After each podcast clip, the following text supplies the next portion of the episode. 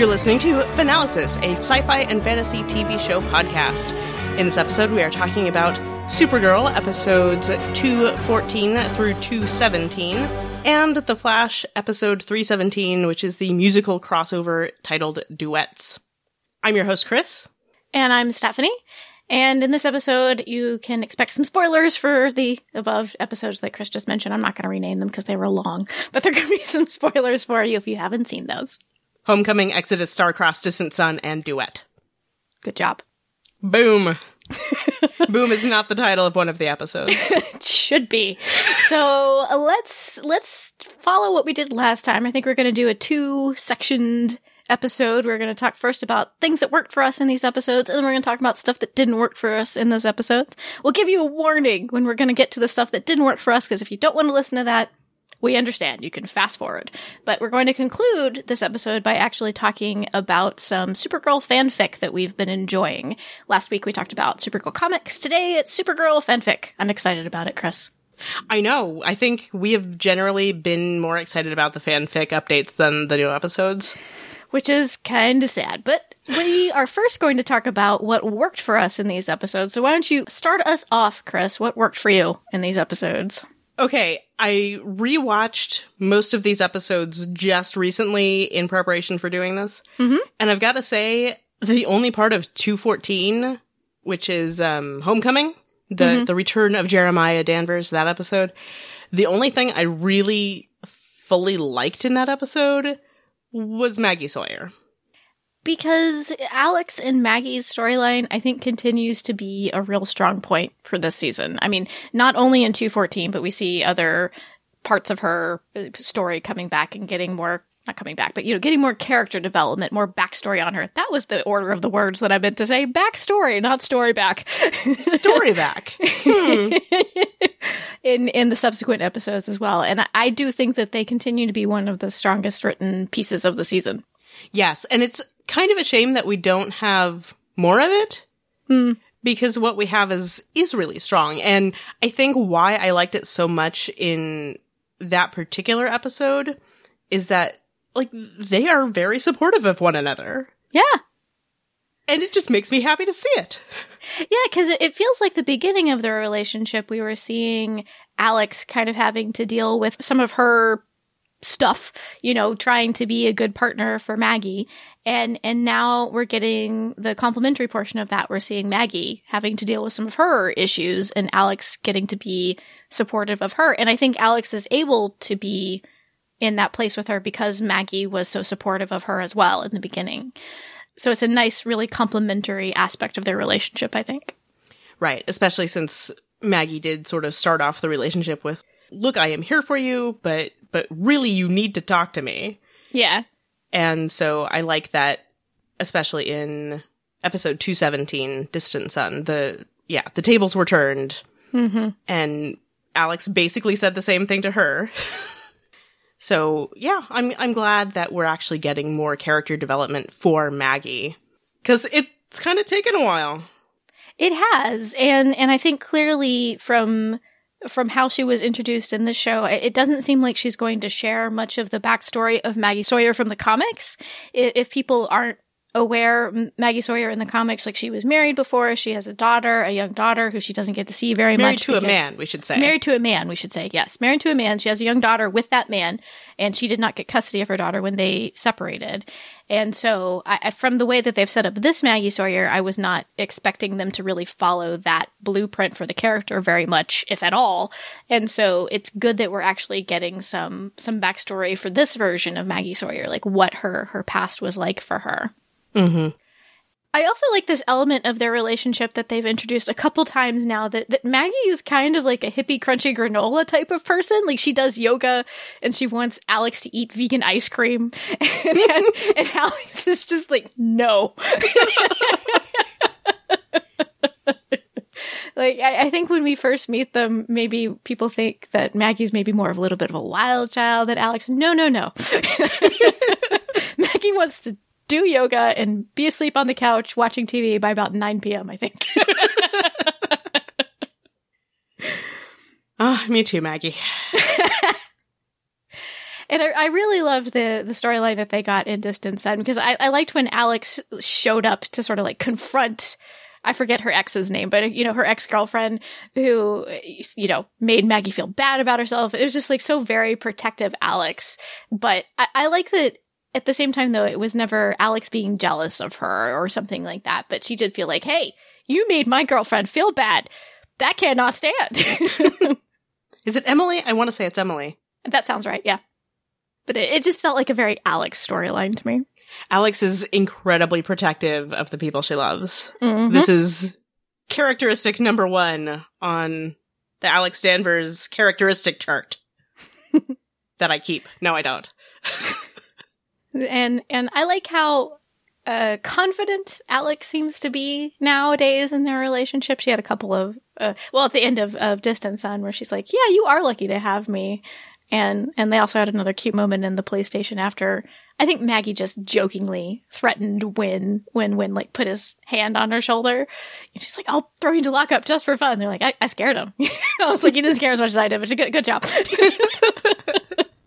I love Alex as like Winn's threatening older sister figure. I don't know why. I just I like that dynamic a lot between the two of them. I think a lot of people do. I know I do. it's fun. I also really enjoyed in the episode where Winn found out that Lyra was involved with the art thieving ring, where he's like, and I have the proof bruises to show from you know their encounter at the Do museum. not show And me Alex, where they are. I I I loved that moment. It's a good moment. Mm-hmm. Speaking of Alex, can we talk about episode 215, which is Exodus and all the Kara Alex scenes? This one was most definitely my favorite of this group of episodes. I thought this was a extremely solid old school Supergirl episode. if I can call a year ago old school. I mean, at this point. yeah, I, I agree. This episode was, of this batch, I feel the strongest. mm-hmm. It dealt most with the themes that they'd set up at the beginning of the season. It repaired the rift between Kara and Alex that they'd set up in 214, which we will get to in the second half of this episode. and uh, yeah, I just I don't even I don't even know. This show manages to make me not hate those cheesy scenes where people are talking through glass and they, you know, put their hands on the glass and they overlap hands. I usually find those incredibly cheesy and I roll my eyes. But both times Alex has done that because she did it with J'onn back in season one. And then this time with, with, with Kara in Exodus when, when she was trying, Kara was trying to nonsensically, but trying to shove the ship back down. but okay, we'll go with it. I mean, she freeze breathed the uh the little thing that was shooting at her. I'm just Uh-huh. do that to the engines. At least a couple of them, right? I would think so. Anyhow, but in that moment, you know, they're looking at each other through the glass, and you know, I it, and and they touch hands. I it was genuine emotional moment for me. So kudos to the show for making me not think those moments are cheesy. Actually, can we talk about the music in that scene? Yes. You haven't gotten there yet, but that is the same music from uh, the big finale of season one. Hmm. Uh, I, I have the soundtrack for season one, and I listen to it kind of a lot. And so it's called Lifting Fort Rozz is the name of it, and so it's like the big heroic feat of of season one, like the big one at the end. Mm-hmm. So to sort of have that mirrored here, really, at least for me, it kind of like it it ups the stakes, you know, Right. because it's like this moment of not losing her sister. It's it's weighted the same musically speaking Mm-hmm. as literally saving the world in the first season. Aww. I know, or at least saving National City. I don't remember if it was the whole world, but anyway, there's a lot riding on it. Is what I'm saying. I have And feelings, Stephanie. So do I. This episode gave me many feelings. Uh, but because I'm me, to talk about the things I liked about the episode, besides the feelings giving part, which I did enjoy, I thought that the way that the episode was structured and in a writing perspective worked really well for me. Because in this episode, you clearly have Alex and Kara on these like parallel storylines. They're dealing with the same problem, but they're kind of going about it in their own way because they're in a fight, essentially. But they, No! but even though, even though they end up in the same place at the same time and, you know, need each other to fix the problem, yes! which is obviously totally something that we dig about the show is that strong relationship between the two of them and the importance of that relationship between the two of them. Uh, but I thought it was really kind of fascinating the endings of those episodes because, you know, their paths are kind of separate but parallel. They meet up for the climax, but then they kind of diverge again for the conclusion. Makes no sense to me. Because right, Alex goes back to to J'onn to sort of face the consequences, and J'onn apologizes to her and kind of lets her off the hook. Honestly, I think he let her off the hook too easy because clearly she crossed a line, beating up that guy. Well, because it's like, okay, but J'onn was right. She was clearly over the line, and he was worried she was going to do something reckless, which she did. yes, yes. I, well, I think that I can understand him apologizing for pretending to be Jeremiah and tricking her that way because that must Well, sure. like a big betrayal of trust, right? When you have somebody who can shapeshift like that, I feel like he recognizes that that is a big betrayal of somebody's trust to like trick somebody he's close with in that way. So I, I understand him not feeling okay about his decision to do that. But yes, he was he was right, right? He he got what what was gonna happen with Alex.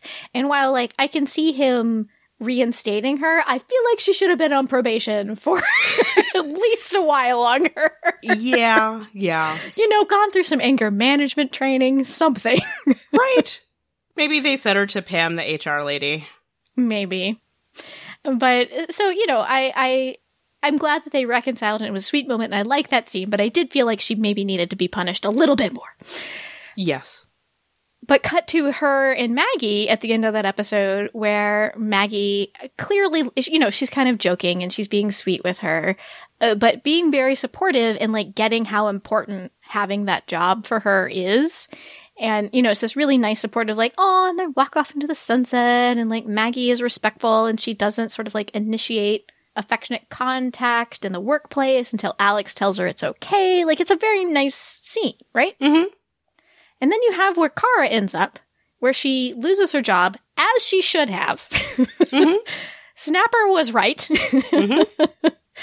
but that one ends with this whole, well, maybe having Mon-El and like it will be enough for her, you know, being Supergirl and having Mon-El will be enough with her. And that felt a little weird to me. It did, and contrary to basically everything they've always said on this show, and I don't understand at all, and we probably should save this for the later section of the episode. because I don't want to get too angry right now, and it's going to make me. So the endings were interesting to me, but I'm not entirely sure what to make of them Mhm. because I am not entirely sure if the writers know where they're going. I, I just I feel a little a little uh, discomfort with the the writers' uh, trajectory in this season. So I I'm not entirely agree. sure what to make of those those final two scenes, even though they clearly were paralleling the sisters' journeys throughout the episode. They they ended in very different places, and I felt like the portrayal of their relationships were were quite different. So I agree. And they've done that a number Yeah. of times this season. mhm. And I honestly can't tell what they think they're doing. right. You know what I mean? Because Mhm. the way I'm reading it doesn't quite match up with what they're telling me. Right. You know what I mean? hmm But we'll get there. I was glad to see the return of Brian in 215. I, I, I thought it was a, a funny scene that he got to be to be part of. and Brian the alien, I should say. Mhm. That's his name, right? Brian? Yes, go away, Okay. Brian. Yes, go away, Brian. Get out of here. and I, I was actually kind of surprised that Maggie was willing to sort of help Alex the way that she did. I, I was hoping, I was hoping that she might talk her out of it, but I don't know. I think maybe she knew Alex was going to do it anyway and was trying to help her. That was how I was reading it, yeah. Because, Yeah. I mean, if Kara can't convince Alex of something, I kind of feel like Alex isn't going to be convinced. Yeah. So, yeah, I, I think Maggie knows Alex well enough to know how stubborn she is Mhm. and she's gonna do it regardless. And at least if Maggie is supportive and goes with her and does the stupid thing with her, at least there will be a safety net of some kind, right. I guess. And I know it probably had to do with something really boring, like shooting schedules and things like that. But I was surprised that Maggie didn't keep going with her to the ship. I know with that weird on. line about uh, I have to do this on my own. I'm like, are are you Arnold Schwarzenegger in a 90s action movie? Like what is happening? Yeah, it just it surprised me that Maggie didn't go with her when she went to do the really dangerous stuff. Like she kind of helped her with the less dangerous things. You're not like John McClane from Die Hard, Alex. Take backup for goodness sake. I mean, I guess her backup was all the bombs she planted. How much of a bad eh, was Alex in that moment? I, I mean, she had her cute little backpack and she looked pretty adorable, but when she was like, "I've set up all of these bombs," and ah, oh, Alex, I love you when you get nasty. Casually tossing aside her dead man switch, you know.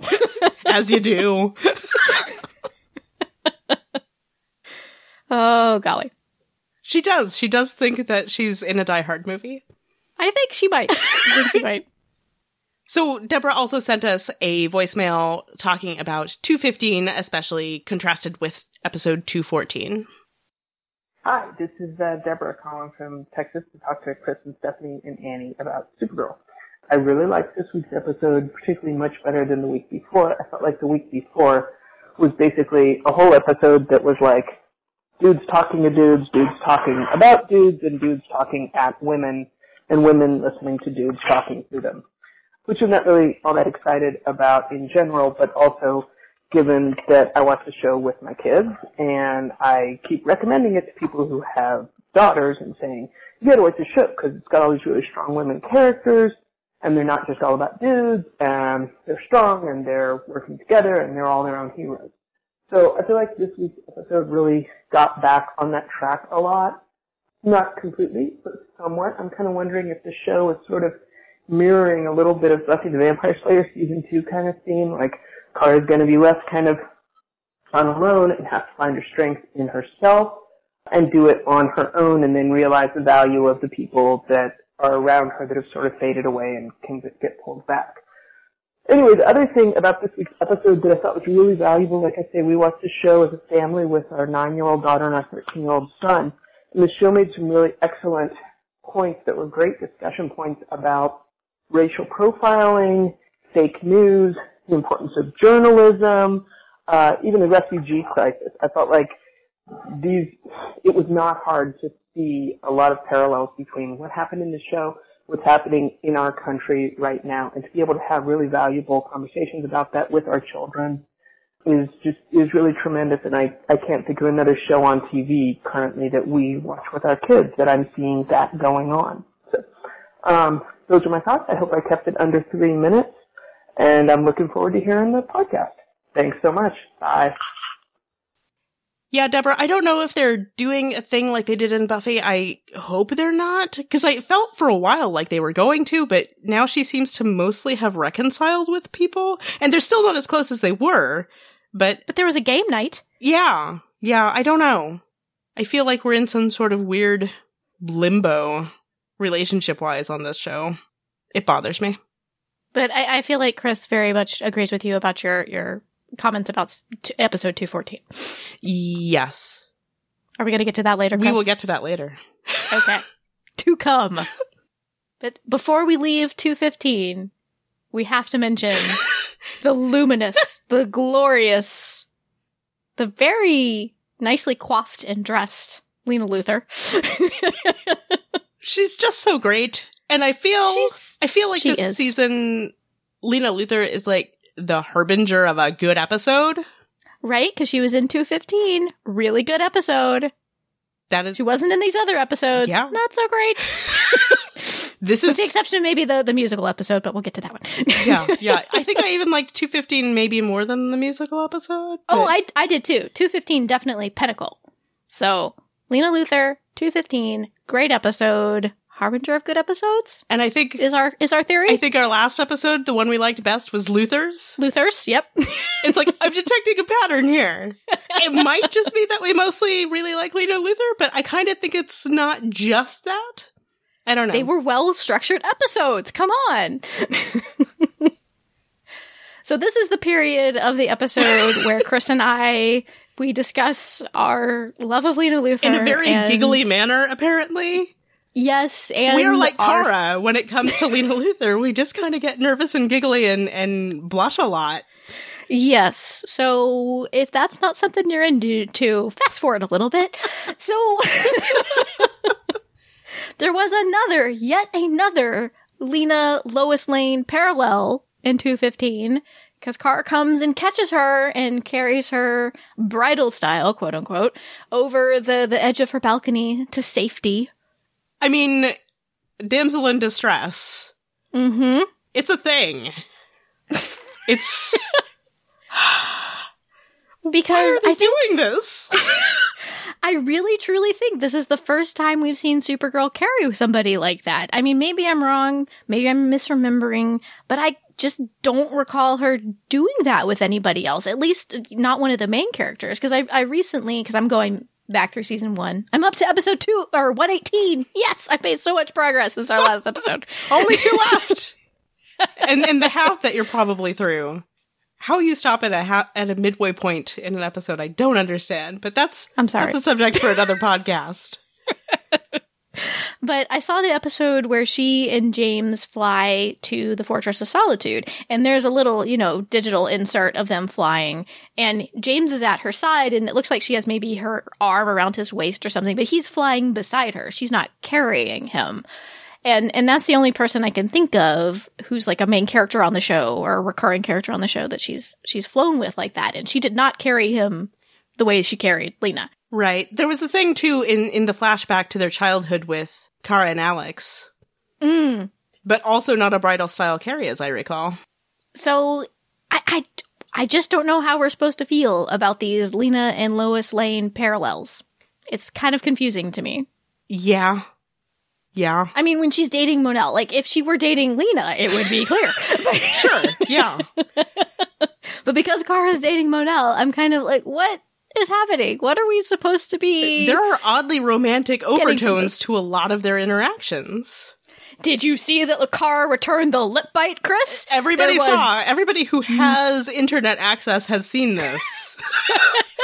There was mutual, well, okay, not at the same time, but there was return of the lip bite. and apparently they go on lunch dates now, and Lena came to get Kara, even though Lena is arguably the more busy per- of the two of them. You know, she's CEO of a company. Her time is pretty precious. She came to get Kara. And then when Kara wasn't ready, she was all, kombucha can wait. she was. It must be love. Let's talk about your problems, Kara, and how I can help you. Kombucha can wait. She was. She was immediately supportive and like, how can I help? Yes, because Lena Luthor is great. Which again, more parallels the relationship between Alex and Maggie. Mm-hmm. I'm just saying. Mm-hmm. I'm just saying. Supportive relationships. we, we're into them. We're into them. So into them. let's talk about the musical episode. Unless there was more Lena Luthor I was just, I was just sitting here thinking, was there anything else I wanted to say about Lena? Because you know what? Probably. I, I, I, I did really enjoy the scene on the balcony when she was like, how, Supergirl, how did you know that I needed help? Oh, I was having coffee with Kara Danver. Well, that was lucky. that was lucky. Katie McGrath's face. I enjoy Katie McGrath's face. Ah, I, maybe she doesn't, but it feels like Lena knows because Kara is such a bad liar about these things. I mean, she I flew, flew there on, on a a bus. she flew on a bus. and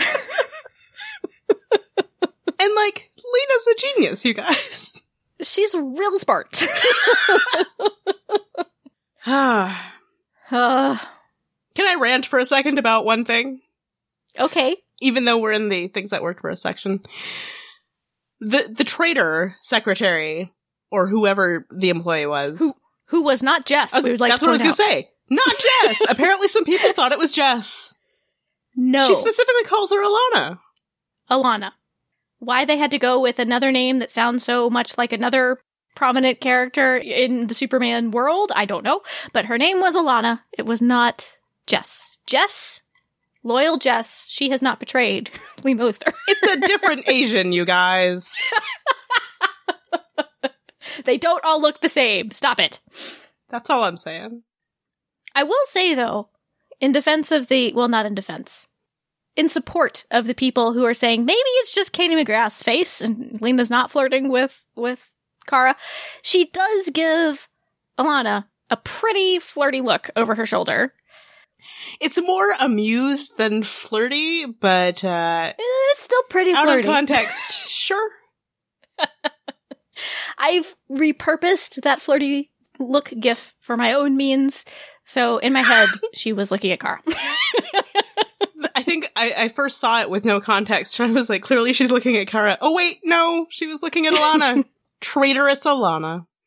I, I have read on Tumblr. Let me make clear, because I feel like sometimes people attribute other people's ideas to us. I've read on Tumblr, this was not my idea, this was a Tumblr person's idea, uh, that the reason she gives her that look is she she's looking at her Because res- she's the same age as Alana. Exactly. And Alana's saying, I don't remember this. I was too young. And Lena's all like, Psh, I was attending board meetings then, you baby. like,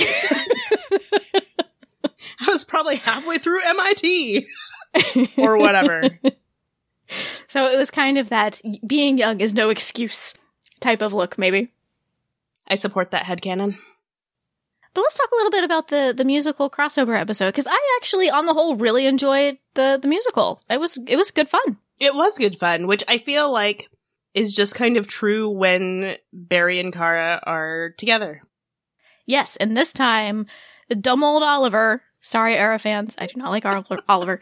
Dumb old Oliver wasn't around to to pull the mood down. It was just Kara and Barry being buddies, being adorable together. I really wish they could hang out more often. It would be fun, right? Mm-hmm. Because I feel like Barry's relationship with Kara is is quantitatively different than the relationships that he has with his friends on his own show, and so it, it does feel like Quantitatively, not qualitatively. Thank you qualitatively different. is what I meant to say. Thank you, Kris. Than the relationships that Barry has with his friends on his own show because it, it- they have a very similar, I think, outlook on life. Kara and Barry. They they are very simpatico, and as well as having superpowers themselves, like they they just I don't know. They really they really uh vibe with each other, but not in a Cisco vibing way, the, the, regular vibing way. There is sort of a, a nice, I don't know, there's a lightness to their interactions Mm-hmm. because they do have a lot in common and there's not, there's not angst or tension there and it's nice. No, it is really nice. I, I, I, they just, they had so many moments where it's like, oh, you guys, I just, just hug you both. Same time, group hug. Because they were like, we're gonna stop you. Yeah. I, I, I, I liked them, uh, together a lot. Another favorite moment between the two of them was when they were kicking down the door. Because Barry was all, stand back, I'm gonna kick the door down. And Kara's like, no, I'm gonna kick the door down. It's like, this it wasn't a gender thing. I just wanted to kick it down quickly. Okay, together. We're gonna kick the door down together. Like. Togetherness Mhm. makes me happy. Friendship, and their song was all about friendship. I, I think their duet was definitely the highlight of the musical Oh, episode for me. Absolutely. That was my very favorite part of the whole thing. Which we shouldn't be surprised at because it was written by Rachel Bloom, who is the the musical genius behind Crazy Ex Girlfriend. And and even just though the like creative genius behind Cra- Crazy Ex-Girlfriend. Yes. Uh, I've seen some of Crazy Ex Girlfriend, and like I can't decide if I like the show as a whole because the characters are pretty much all terrible people. It's true. However, I do think the musical numbers on that show are always really clever and really catchy and just a delight, and that's what this one was too. It's true. it has a double meaning. I may have downloaded that song and I listened to it at least once a day. Just once a day, Kris. I said at least. At least twice a day, I think, is more accurate. Probably. I don't know. It depends. It depends on how my day's going. And I also have to shout out because I have a huge crush on him. I, I loved seeing Darren Criss and his adorable curly hair. I was so happy that he had good hair on this episode because eh, Glee watchers out there, it made me real mad what they did to his hair over the course of that series. The the helmet head. The helmet head because in season two when he first shows up he has yes clearly you know he uses hair product and it's it's fine but it's still nice and curly. He had some volume and then it just like got shellacked farther and harder down the longer he was on that show and it made me super upset guys because he has adorable hair. I was most amused by the Music Meister's like hypnotoad eyes. yes i thought that like oh he's the hypnotoad If you don't know what we're talking about, it's a Futurama reference. I'm wondering though if they have any intentions of bringing him back because he wasn't truly like a villain, and Or was he? I don't know. I don't know, but still. and it and and it it honestly didn't feel like we really got to know him. it did He feel a didn't little. take his shirt off, is what I'm saying, Kris. He needs to come back and take his shirt off. No, I'm kidding. Um, this took an unexpected turn for me. I don't know. I, I feel like maybe they left the door open for the music meister to return. Maybe not. Maybe that wasn't their intention. But I, I did feel like I could have I could have used more info about the music meister. I was surprised that he wasn't in the episode more, Yeah. but he's basically a plot device. hmm And I, I must say, I did enjoy how they set up the musical episode. I was kind of dreading the musical episode going I into know it, you were. but Spoil sport. don't get me wrong. Like, I love the Buffy musical episode. And if they had done something similar where a villain came to town, which caused everybody to burst out into song, that would work in the context of, of this world. But I, I don't particularly like it when there's just random singing and dancing inserted into a non musical world. So I like that they were in like a separate reality that was a musical rather than them trying to have everyday life turned into a musical hmm except for the very end, which was okay and really sweet when Barry proposed to Iris. I got emotional because, eh, and that was okay to me because they had established before that he's a good singer, and that was like a big important moment where he was proposing to her for the right reasons. Like, okay, this is okay. Stop it. Stop it. I'm not crying. Shut up. And also, yeah, I mean, that was like relevant to the situation that they just come from. So yes. Yeah. they grounded it sufficiently in reality. I did also enjoy that in the musical reality that Iris had two dads. Yes. I'm probably wrong, but I, I did kind of wonder if that was a nod to either the fact that Jesse L. Mar- Martin is probably most famous in a Broadway setting for for originating a role in Rent, in which he played a gay man, or if it might have been a nod to Rachel Berry. That's kind of a stretch from Glee, since both he uh, both um Melissa Benoist and Grant Gustin were on Glee. Uh, but I, I did enjoy that that Iris had two dads in the musical reality. Hmm. Not because Victor Garber's gay. That too. Like there were so many layers that could go that could have contributed to that choice. But I, I thought that was kind of sweet. Do you have a problem with that? No. I like musicals. and I thought that, that Melissa Benoist did a lovely rendition of Moon River as well. Mm-hmm. Mhm. I was a little disappointed that they didn't have them sing together more. Yeah, me too. Me too. And and it, it kind of did feel like and maybe I'm wrong, maybe it was just the, the way that they produced the song, but it, it felt like maybe Melissa Benoist was holding back a bit when she was singing Moon River. Mm-hmm. and it may have just been the way they directed it. I don't know, uh, but I don't know, and and that might have been a choice because because Kara's not supposed to be like a professional singer type. She's just somebody who they insinuated at least like has a good voice. And they had the line written in there that she was flat in a few spots, Yes, etc. Yes. So I I feel like she could have done an even more fantastic version of Moon River were that appropriate for the sketch, but uh, for the uh, for the script. But you know, I understand maybe why they did a, a tamer version. Yep. Because yeah, I mean, situationally, she's like, "What is happening?" What is happening? I just wholeheartedly feel like both both the Flash, I'm going to say it too. The Flash and Supergirl, I would like it more if they incorporated more casual song and dance like Jane the Virgin does. I would watch it. Yes. Because people sing and dance in their daily life. It doesn't have to be a big production number. Like, just just have her singing more. It'll be fun. I'm now thinking of the various scenarios where that would happen. They're amusing me. but let's move on before this episode gets super long. Okay, okay. But speaking of Barry and Kara being totally lovable together, Kara had several moments of being a lovable goofball, which is why part of the reason why we all love her so much. Uh, but my favorite lines were definitely when she was, I'm ready to Nancy Drew the crap out of this, or something like that. and she was doing like this sassy little finger waggle. It was great. Like the little arm swing with the, yeah. mm-hmm, mm-hmm. I- unless I'm misremembering that, which is entirely possible. and of course, the, the, hey, that's me! Yes, you're Sweetheart, you're being sought after by assassins, but it is you. me! Ah. did did Kara basically just be like, "It me"?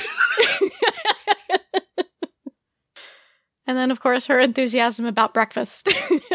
I mean, me too, man. I Bacon! do I smell hash browns? And then she said bacon like the dog from the bacon strips commercial. I love her so much. I'm so glad that they let Melissa Benoist be so goofy as Kara. Like, I, it makes me so happy. Me too. I love her so much, Stephanie. I know. And also, that quiz says I'm her. so, am I just really self-involved? I don't know. I don't know. Maybe. Maybe. Stephanie's like, yeah. Let's talk about J'onn for a little bit, because you know J'onn's got to be part of our worked, what worked for us part, because I love J'onn. J'onn's great. J'onn's good people. More J'onn. more J'onn. Because not only was he like being protective space dad, as he does, it made me happy that he got to like telepathically battle that bounty hunter guy. I don't know why, but I was just super psyched about that scene. It's like, oh, J'onn, J'onn can take him, and he did. Darn right he did. Why don't they let him be more awesome more often? Hmm. I also like the moment in Flash when he revealed himself to be Martian Manhunter, where it's like Cisco's all like, "I respect what you do at the DEO and all, but I feel like, oh, you are more than you appear, sir. I apologize." yeah. I don't I don't have anything to add. I just I also really like J'onn. and like he went through the portal and he fought Mon-El's mom to, you know, because Kara was worried about the kryptonite daggers. Even though she went in after that, Kara, you, ah, I love you, but sometimes you're very foolish. But just J'onn being a good guy, I like I like J'onn a lot. He has gotten to go as backup on missions a fair amount recently. Mm-hmm. That's true. Usually he's back in command center and things like that, but he's been more backup recently, But like which in, is nice. in 214 he went with Kara to go get Jeremiah and I said I said Jeremiah for some reason. Jeremiah To go like get- J'onn J'onzz. I know. To go get Jeremiah. it's hard to say. I also wanted to shout out because we're about to do, as you all probably know is coming, we're about to do a lot of griping about Mon-El. I just want to shout out Chris Wood's comedic timing. This guy's real funny. He's a great comedic actor, and he made me laugh several times in in these episodes, especially in the last one. He had a couple of lines that just made me cackle. I liked his line about the helicopter parenting. Mhm. I thought that was a great delivery. And then later on, when when was commenting on his like use of the culinary word palatable, he's like, "I cook now." made me laugh. He's he's a really good comedic actor, and and I wish that he was he was used in that regard a bit more than he he currently is, rather than the romantic lead. I was gonna say they they introduced his character that way, and I kind of wish they'd kept it more in that vein because Because he's good at it. He's He really is. good at it.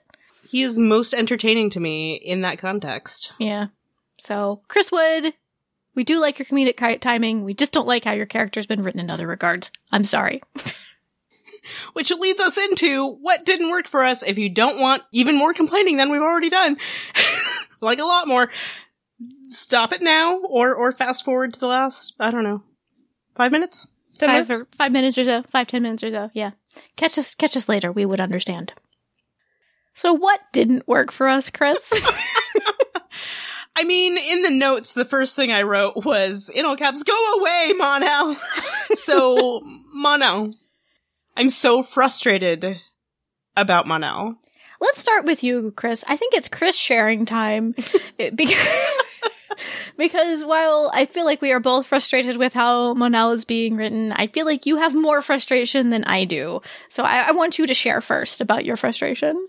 I mean, I think part of it is chronologically. So let's start with 214. chronologically. It's kind of all the same argument, though. well, I, I feel like we want to mention that in 214, it was pretty freaking frustrating that Mon-El did not listen to Kara when she's like, Hey, I need you to do these things if you're going to be my boyfriend. And he wouldn't until Winn told him to do it. I mean, if we're going to go chronologically, I have to start at the beginning of 214. Okay, go for it. Which follows up from the end of 213, where they reward Mon-El, the writers I'm talking about, by, like, here, here is Kara making out with Mon-El on the couch, and that's how we're gonna end 213. And 214 starts off with Mon-El naked in Kara's bed. And it also starts off with me going, no! I was, I was literally yelling at the TV at the beginning of that episode. It, it made me so mad. I mean, I'm not surprised really, but super furious about it. Cause that's not like a thing they do on this show. No, not usually. So That's why, unusual. Why is this the first time we're seeing it and why Mon-El? I mm-hmm. don't mm-hmm. understand. After, especially after he behaves so badly, so, so badly in Mr. and Mrs. Mxyzptlk. Right. Cause he was and terrible. We, and we would, we would, we would also like to point out as, as people who like to point out such things, Alex and Maggie have been dating for how long at this point and have yet to have a similar scene. It feels very unequal and not fair. I mean, they had the cute morning after scene where Maggie was in Alex's shirt, but I, but they were in the kitchen. They were not in bed. It was very, it was a very right. different context, like, right? Alex didn't know that Maggie was wearing her shirt until she got to the kitchen. Yes. Yeah, I know. So it's like if the show isn't going to do that kind of thing, which is fine. I am happy to watch a show that doesn't show two people in bed together. I was happier when we didn't have this scene. Uh, yes, like that way is fine, happier. But to to have it be first Kara and Mon-El, it feels ugh, icky. It does. It it. Mm, I just, especially in the context of what had happened before that. Yeah, it is really, honestly, deeply upsetting to me. I know. I'm sorry. I know. Thank you. I just the the show, especially in these episodes, feels like it's really become centered around Mon-El this season. Yeah, especially in this arc, these past four episodes, it's been very Mon-El focused. And it shouldn't be. No. The show is called Supergirl. The show is not Mon-El and his super girlfriend. Like, because that's what it feels like now. And it's deeply bothersome to me, which I keep saying, but it is. Yeah. But yes, you're right. The other thing that really, really bothered me in that episode is that Kara repeatedly asked Mon-El to do things. Like, not even telling him, but asking him. I feel very reasonably and giving him reasons to do things or, or to not do things. And he never listened to her. Until Winn tells her, tells him, excuse me, maybe you should listen to Kara. and then he's like, you know what? That's a brilliant idea that I've never heard before and never would have come up with by myself, probably. Thanks, fellow white dude. You know? yeah, kinda. It kind of feels that way. Yeah. It kind of feels that way a lot. Yeah. Because the other thing that is really bothering me about his character generally, uh, the the way the show is being written, they keep telling us how much he's changed or that he's changed. And I'm like, but has he? Cause like you keep telling us that, but please show that to us, right? For me, I think after having seen 217, at the end of 217, I was at the point where I thought, okay, I can see where he seems to have reflected on how he was before, recognize that there are things that he does not feel comfortable about now. He does seem to have had a, a, a refocusing of his worldview. Like I I, I can Mhm. see that they have shown us that with the argument that he had with his father. Because like Kara wasn't around, he was not trying to impress her or anything like that. He was just with him and his father. So I can I can see that. But the thing that bothers me, I think, is that it feels like he has only changed because of her, and he's essentially said as much. And I suppose that's not t- a terrible thing, but it also feels like they should not have been a in a romantic relationship before at least the end of 217. Like at the end of 217, Exactly. I'm like, okay, maybe now he and and Kara are perhaps kind of at the same point morally. Not quite, but like he's getting much closer.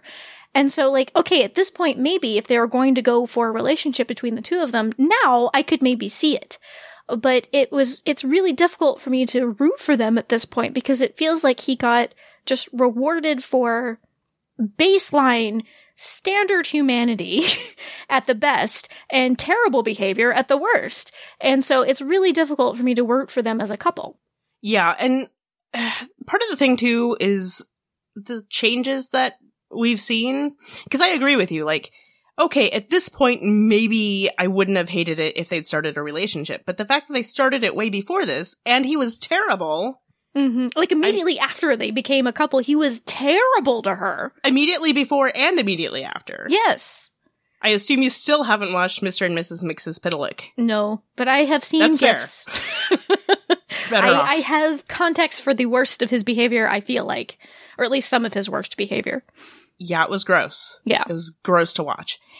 But part of what bothers me too is like this change that we've seen, it just feels a little disingenuous to me Mm. because these things that he, these qualities that he's praising in Kara are the things that he used to belittle her for.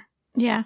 Remember when he was yelling at, at her Mhm. about being various things? Yes. Selfish and blah, blah, blah, blah, blah. Yeah. No, And- I mean, he was talking about how it, you know, she, it's so annoying that she's so good and whatever. And that, I'm paraphrasing. Right. Well, and that's kind of where, because I really have been trying to be open minded because, like, I, I, I get it. Like, I don't particularly like the guy. I, and I, and I do, even though I, I don't think that the show needs to go there or will go there, like, I, I do like the idea of Kara being with Lena. I admit all those things. I have that bias. So I'm trying to be, like, open minded about this guy and the fact that people can change because I do believe people can change.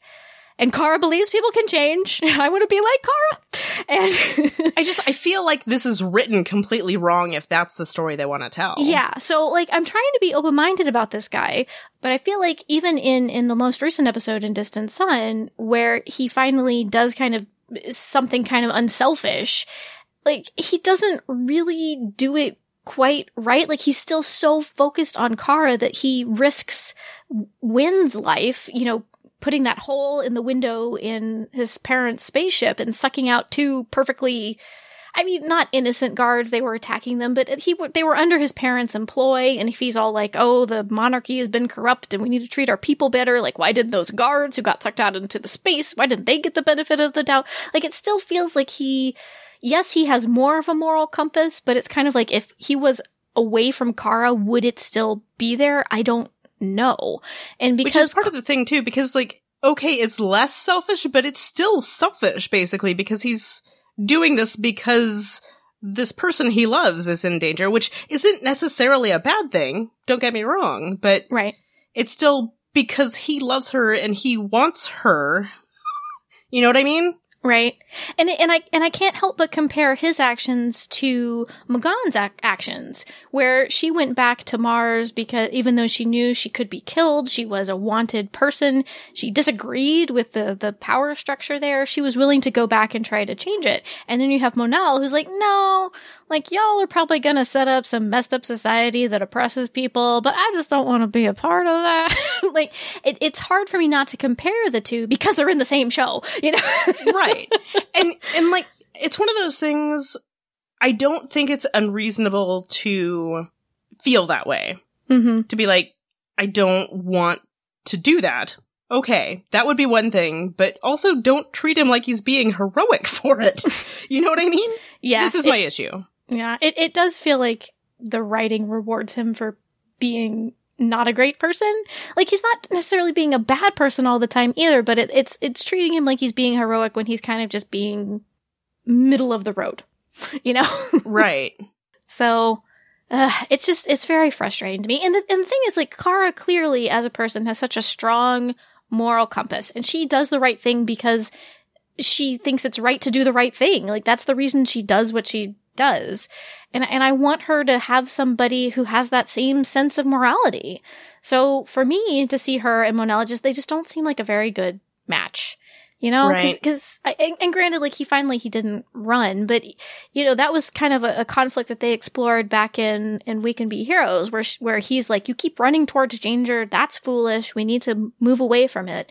And even though they've been dating for a while and he he seems to be kind of more understanding her values and accepting them more as his values what does he do when his parents come and send bounty hunters after her? He he says we need to run. We need to go away. And she's like we need to stay and talk to your parents. Like they, they clearly just don't have the same values and it, it makes it difficult for me to root for them. Agreed. I was going to say too, I mean, the fact that he thinks that's a plausible plan and, you know, unless that plan involves taking like Alex and J'onn and all the people Kara loves and Winn, you know what I mean? Like, is this just, it's, she's never gonna go for it. no Because she, that also is a selfish plan, Yes. dude. yeah No. Though I, I will say, like to his credit, because he was, because Carl made a comment about how, because he says, "Oh, nobody could change," and she says, "You have, you changed," and blah blah blah blah. And I thought in my head, like, I'll only believe he changed if he actually like sacrifices himself and goes with his parents to keep them from hurting other people. And then he did. So I was like, okay, fine, point, dude. but, but again, like, it still did not completely redeem him for me. I guess is what I'm saying. Mm-hmm. Yeah. I'm kind of like, too little, too late, buddy. Yeah. I, I, I- really think that's, that's a lot of it. It's just how they set him up as a character and how he related to Kara. It's just, I, I can't root for him. It's really difficult for me to root for him. He's got to, he's got to really, something big's got to happen for me to be able to be like, yes, I support this relationship. I'm like, please take him away, Daxamites. Get him off my show. Get him off Supergirl's show. Yeah. So it can be hers again. The other thing that really bugged me in, well, the musical moving into Distant Sun uh, is the fact that Kara just like hit undo on her breakup with him. And again, Yeah. completely admit, I do I- not like Rom- Monella's romantic option from Kara. But even if I did, what bothered me the most about it was that so many people, like basically they had an entire episode that insinuated that Kara was being unreasonable by being upset with Mon-El. it makes no sense to me. I- guess this is part of why I'm why my frustration has settled with Mon-El because the writers are doing all these weird things to accommodate him. Things like this, where they have people talk to Kara about how she needs to forgive him or needs to give him a chance or whatever. I mean, that was basically the entire structure of Homecoming was like, ah, Mon-El is right about Jeremiah not being trustworthy. None of that episode made any sense to me, Stephanie. I, I know. Cause, like, okay, he's got a robot arm apparently. You have s- someone there with x-ray vision! And they were doing medical tests on him. J'onn can read minds. Like, none of this makes any sense. Yeah, like you can understand why, especially Alex would be willing to kind of overlook suspicious stuff. You can understand where Kara, especially in the beginning, would be willing to overlook suspicious stuff. But when she grows suspicious of Jeremiah and doesn't suss out that he has a robot arm, when J'onn doesn't note until like the convenient end of the episode, like, why can't I read your mind? It does feel very contrived to have Mon-El Mhm. being the one saying, I just don't trust the guy. He doesn't know the guy. like, how does he know he's not, he's acting weird when he has no context? Right. I mean, it's, I can get it from the perspective of like, okay, here's the person who's not already invested in this Right. guy. That makes sense. But again, we have Mon-El being just really terrible in that episode, but also being right. And it kind of never feels like they actually reinforce the part where he's being a tremendous jerk. right. It's all about, oh, Mon-El's right. Like, but he's still a jerk. He was still disrespecting Kara and Kara's wishes, and I just I don't understand it. I don't understand that relationship at all. Again, it's not the only problem I have with the guy, but it's it's become such a big part of the show that I find it really frustrating. And I'm really frustrated how the writers keep having Alex be the one who's telling Kara, like, oh, you need to give him another chance. Oh, blah, blah, blah. Like, why? I, I don't, I don't get it. Like, in this context where, where Alex was telling Kara, you know, maybe he's just a guy who feels really guilty about his past and that's why he lied to you. Like, I don't understand why she's the one who is basically being like, he feels guilty. Isn't that enough? Like, are we supposed to assume that she feels empathy toward him because of the whole thing with Astra back in season one, where she was concerned about telling Kara, like, maybe I can get there, but it just, it bothers me that they keep having Alex be the one who's pushing her toward It's like, are they doing that thing where maybe because Alex is happy in a relationship Yeah, now, that's the only thing I got like, too. she's like, "Mm, you should be too. It doesn't matter that this guy is a terrible match for you. Sometimes you find love in unexpected places. like the garbage can where Mon-El's from. because I gotta say, like, Winn actually was the person in that episode who I felt like gave Kara the best advice.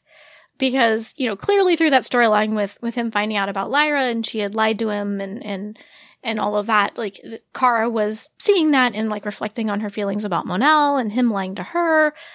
But what Winn says to her is that Mon-El has had his reasons for doing what he did, and you need to decide if those reasons are good enough for you. Because the thing is, I can understand why Mon-El did what he did. If he legitimately feels guilty about his past and the society he grew up in, and he wanted to move on from that and get a fresh start, like I can, I can legitimately understand why he would be loath to tell Kara the truth about himself. And I feel like mm-hmm. even Kara can understand why he would lie. She was able to understand why Alex lied about Astra for all of that time to her.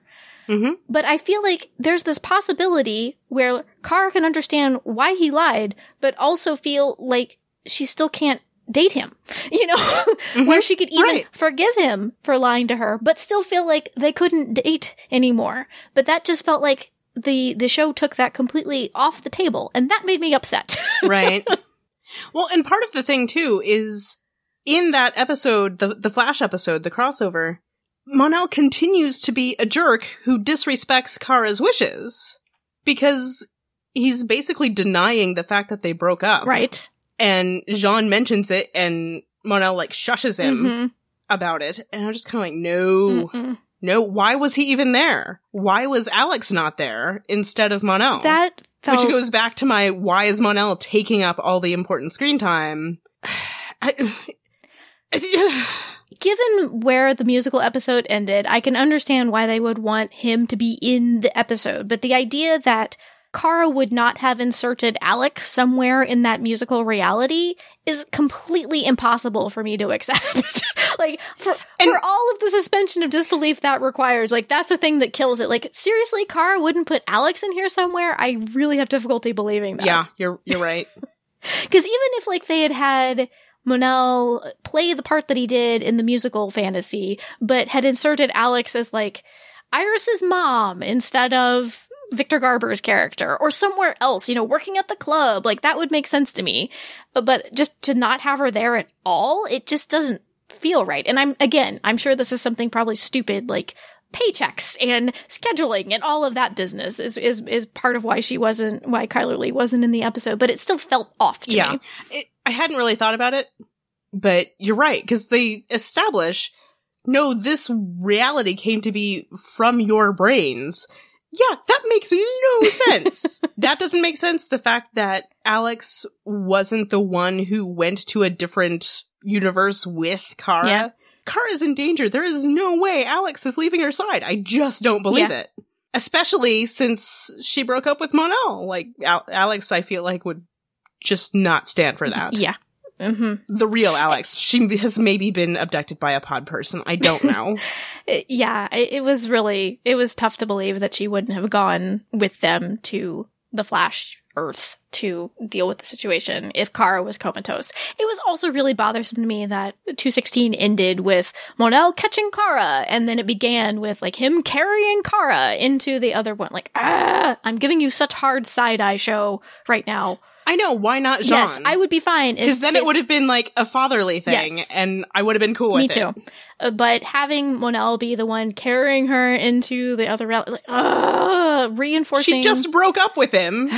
and reinforcing all of these gender stereotypes. Like, if we're gonna have Kara date a dude, I really wish that they would take the opportunity to maybe explore some of those things more, like to have a boyfriend who wasn't as strong as she was, and to show show her carrying him as a change. Like, I would. That'd be cool, right? And that seems like something, at least the first season, the show would have done. But to have mm-hmm. Mon-El be carrying an unconscious Kara and, you know, damsel in distress really bugged me. Yep.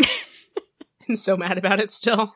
I know the episode 216 ended and she, he like catches her as she falls and I think I yelled at my screen, "This is some bullpucky." I did not say bullpucky. but The whole thing just makes me really frustrated. It- and I just keep wondering, like, are they trying to maybe put this more in line with the existing, you know, Arrow in the Flash or something by making this white dude the center of the show? Are they trying to get that audience? Because if that is the thing, then they're losing their existing audience, I feel like. or yeah, alienating a not small portion of it, yeah. yeah. But since we're speaking of Kara and Mon-El's breakup as well as the musical episode, let's share some feedback that we received from Kathy. Kathy said, absolutely love the musical, a really magical Flash episode, and Kara and Barry are such fun together. However, Mon-El is not on the same level as Iris is for Barry, so I wasn't pleased that he was her Prince Charming. After the very pained but justified breakup in the previous episode, for all the reasons I'm sure you will have discussed, get back together in less than 24 hours? Just have to hope that the writers are paying attention that many people appear to be Mon-El averse.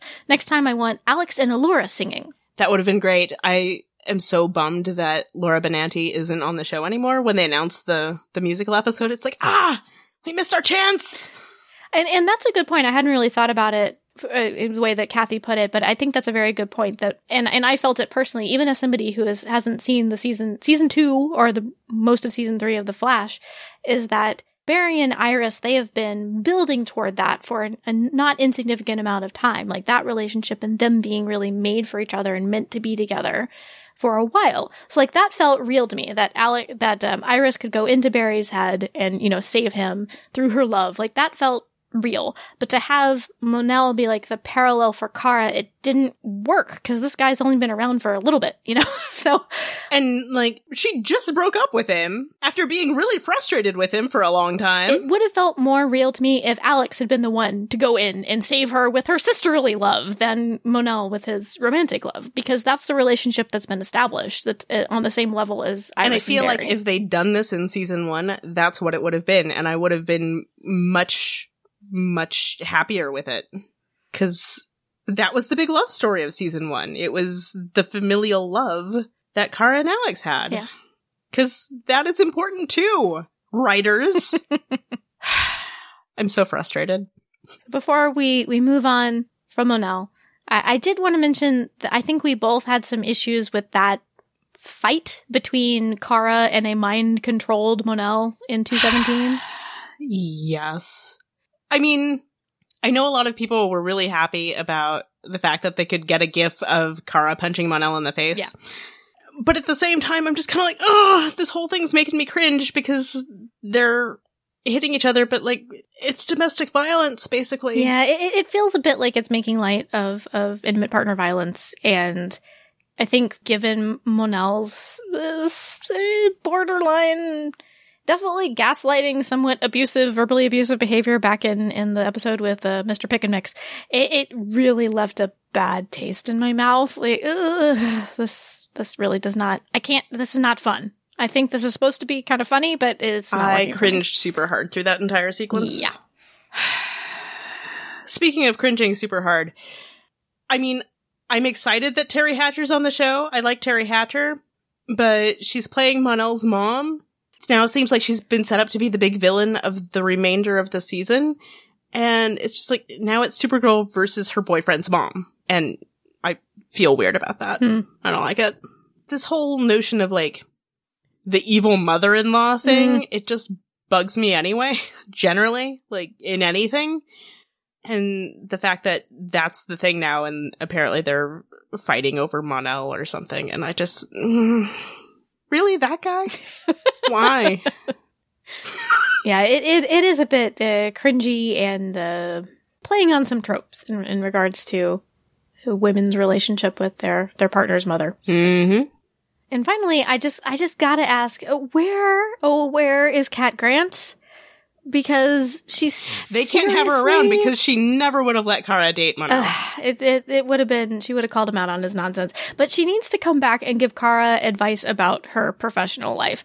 I I, I really want more follow up on Kara being fired. I think we're gonna get there in the next episode. I think. Okay. But yeah, it feels weird that it was not that big of an issue in the last one, hmm right? I mean, Kara seems to be taking this really well, I think. I don't know. But let's play a voicemail that we we got uh, from Amy who had some comments about this. Hey guys, I just had a couple of comments about the most recent episode of Supergirl. I just thought it was a little odd that uh, Kara wasn't more upset about losing her job. The show has really minimized the Kara at Catco storylines this season, and now she's been fired, which I don't like at all. I'd like to see next season return the focus more to Kara and Supergirl. Also, another note, um, when watching uh, the previews for episode 17, I was thinking that I was dreading uh, Kara and Mon-El getting back together in that episode. And then they got back together even sooner in the Flash Supergirl crossover, which was the only thing that I didn't like about that episode. Uh, Otherwise, I thought it was really great. I, I think I pretty much agree with everything Amy said. I actually don't mind Kara getting fired. I know that sounds weird, but I can see story wise why that would be an interesting and a good thing to do. And like I said earlier, I feel like Snapper was right. He called her out for some inappropriate behavior. I still don't think that Kara had to do what she did, but anyway, that's a whole different thing. Have we mentioned that some of the plotting in this season hasn't really worked for us? Yeah. So, uh, but if they're going to fire her, it feels like there should be more follow through on it sooner because, you know, back in season one, we were told several times like how important Kara's job was for her. You know, J'onn pretended to be Supergirl. Or was it the other way around? Or Kara? I can't remember now. He pretended So to be that- Kara, as I recall, and it was hilarious. so that you know Cat wouldn't think that Kara was Supergirl and and Kara could keep her her day job. So it's to have her be fired and she seems to be taking it pretty in stride, like talking about her fun employment. It feels a little strange to me. So I'm hoping we're going to get more follow and watching Game of that. Thrones, and maybe that's what it is. She's watching Game of Thrones and thinking, at least my life isn't that bad.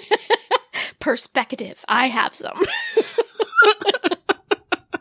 I agree with you. I don't think it's necessarily a bad plot point, but it's hard to say at this point because we haven't seen where they're going with it. And although I think Lena Luthor is supposed to be in the next few episodes at least, so harbinger of good episodes. Fingers crossed, everybody. the promo for the next episode looks a little intense, Kris. It does, but here's another thing: the the title for it. I don't think this is necessarily spoilery, is it? I don't know. Spoiler: title of the next episode is Ace Reporter. Mm. So they are coming back to this storyline. I don't know where they're going to go with it. Okay. But I'm excited to find out. maybe it's going to be a big reveal that Kara actually identifies as asexual. I No? know I've seen Tumblr posts hoping as much. I don't think that's where they're going, guys. I mean, if it means she breaks up with Mon-El, I'm all for it. oh, I'm all for Kara being asexual. I just don't think that that's that's where. I mean, they're that too. Should we mention the snuggling in the promo? They're snuggling. There's Carolina snuggling, and we're there for it. Kombucha? it must be the kombucha. Got him a little tipsy. It can happen. I am drinking kombucha right now. I just drank actual booze.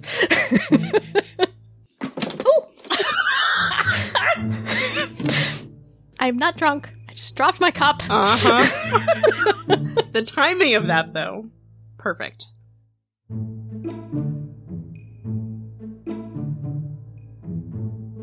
Okay, so shall we talk about Supergirl fanfic? Yes! Yes! Now that we've complained a lot. Let's talk about Supergirl fanfic. Okay, warning to to folks who are not into the imagined potential relationship between Lena and Kara. These uh, fanfic. Well, I mean, there's a relationship. well, yes, That's- but romantic relationship, There we go. potential romantic relationship between Lena and Kara. If you're not into that, these will not be for you. But if you are into that, or you're not bothered by that, we have a couple of fanfic recommendations that we're pretty excited about. Which one shall we talk about first? Supergirl in training. okay, okay.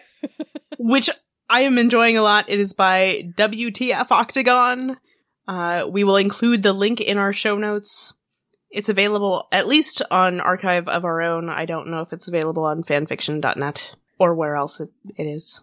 But the setup for this one is that Kara and Lena's daughter from the future suddenly appears in their life because Lillian is after her. Lillian, Lillian Luthor is after her. Seventeen year old daughter. We should we should throw in there. Yes, she is. She is a young adult. This girl appears kind of in the current context of the show, so it, it makes Lena and Kara confront the prospect of them potentially being married and having a child together, and it's it's really good.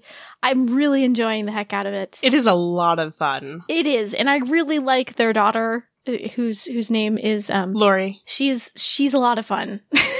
I like her a whole bunch, and this is not a complete fanfic. They're still working on it and are on hiatus until mid April.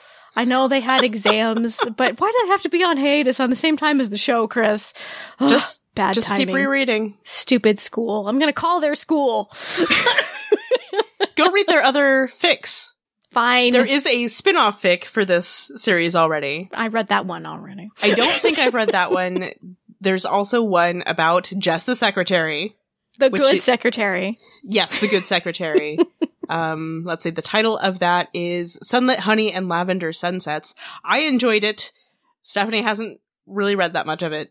There's also a follow-up to Sunlit Honey and Lavender Sunsets called Gold Crested Ravens and Cornflower Blue Mornings. I enjoy both of those. Those are really wordy titles. They are wordy titles.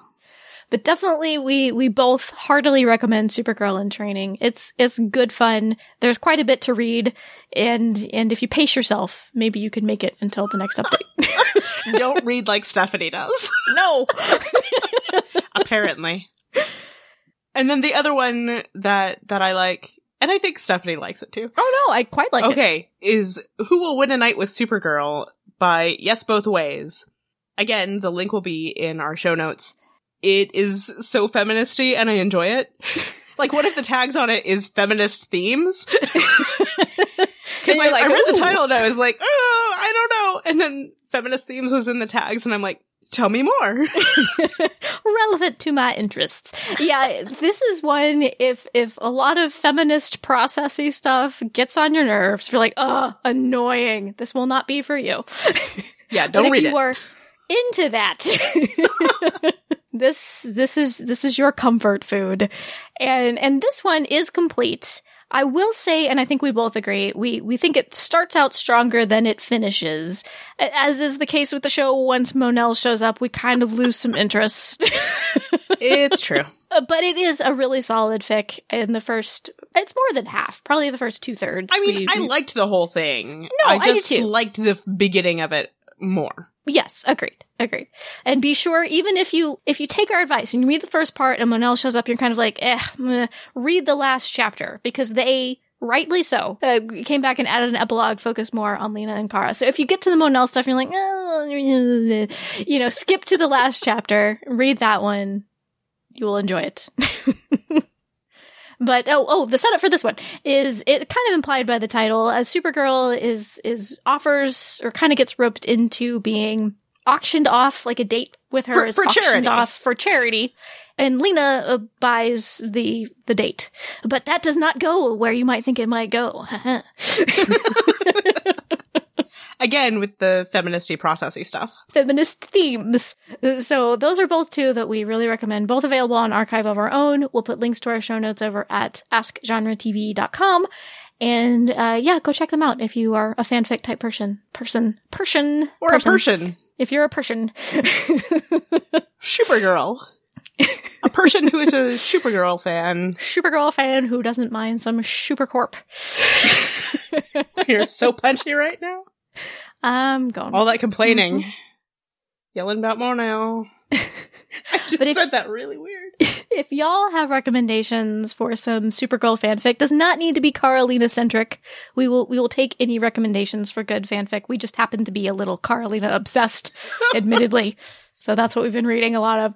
Please send them our way. We'll be happy to talk about them in some future episodes. We haven't really done this much before, talking about outside of TV show stuff, but it's kind of fun. I think we're going to keep doing it. I hope so. Wish granted, Kris. Thank you. Yes, if you have any other recommendations for Supergirl fanfiction you really like, send it our way. Maybe we'll talk about it in a future episode. Fanfic or fan art? Yes. We're into fan art too. Oh my gosh. So much fan art. If you're not following Sango hyphen blep and Leslie, L E S L Y hyphen O OH. on Tumblr, do it. Also plastic hyphen pipes. I hate having to say the hyphen, but there's a hyphen. And there's also uh Foley PDX does oh yes. does Supercorp fan art also. We should add that Mhm. probably. All of this Yes, stuff is are all- Supercorp. Those are all Supercorp focused. I hate that ship name. Guys, guys, can I talk to y'all? I know the ship has sailed and I gotta just live with Supercorp, but why did we not go for Super Luthor? Like, it's in the line. Imagine that, a Super and a Luthor working together. It's in the line. Instead, now they sound like a corporation. But a super corporation. I'll get over it. I won't get over it, but I'll live with it. or like Carolina or Carlina. One of Mhm. those. Plus, it just, you know me, guys, if y'all been listening to us for a while, you know me and my parallel ship names. Like, Lena is not L Corp. Like, that's not her superhero Right. name. Like, it just, it's I not a good parallel, guys. I'm sorry. Come on. I wasn't involved in the decision making, but I'm still sorry. I know. We could just call them true friends or Bezzy mates. Yes. I actually am hoping maybe Bezzy Mates might surpass Su- Supercorp. I feel like that, again, the ship has sailed, but I would be perfectly happy if we started referring to them I feel like Bezzy people Mates. would know what you're talking about if you do say that. Fair. At least fandom people. Have we mentioned the fact that Katie McGrath has been promoted to a series regular for season three? I don't think we have, but we're mentioning it now. What? Have we also mentioned how very excited I am about it? Because I'm pretty excited about it. Because harbinger of good episodes. Mm-hmm. Here's I- hoping. I am. I am hoping. More Lena Lois parallels and lip biting and, and, the eyebrow thing? The eyebrow thing and the donut taking Nobody And- takes a bag of donuts like that.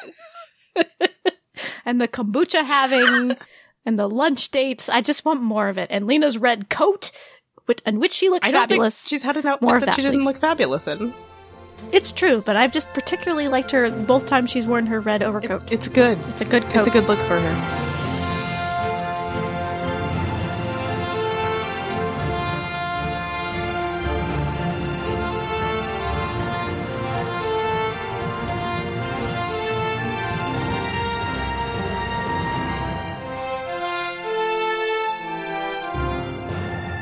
Anyhow, we've reached the rambling point of our episode, which means we need to conclude.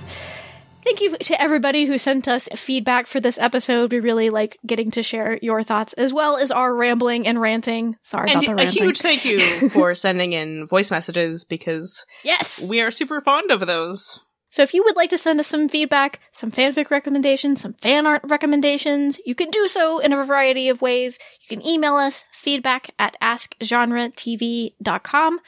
Send us a voicemail like these lovely people did. You can either record a voice memo on your smartphone and email it to us, or you can call our listener voicemail line at 972-514-7223. You can also find us on Twitter at AskGenreTV. Finalysis is part of the Ask Genre TV family of podcasts. We've got podcasts about Lost Girl and Orphan Black and Killjoys and some other stuff. Go check out all of those at our website, askgenretv.com. Thanks for listening.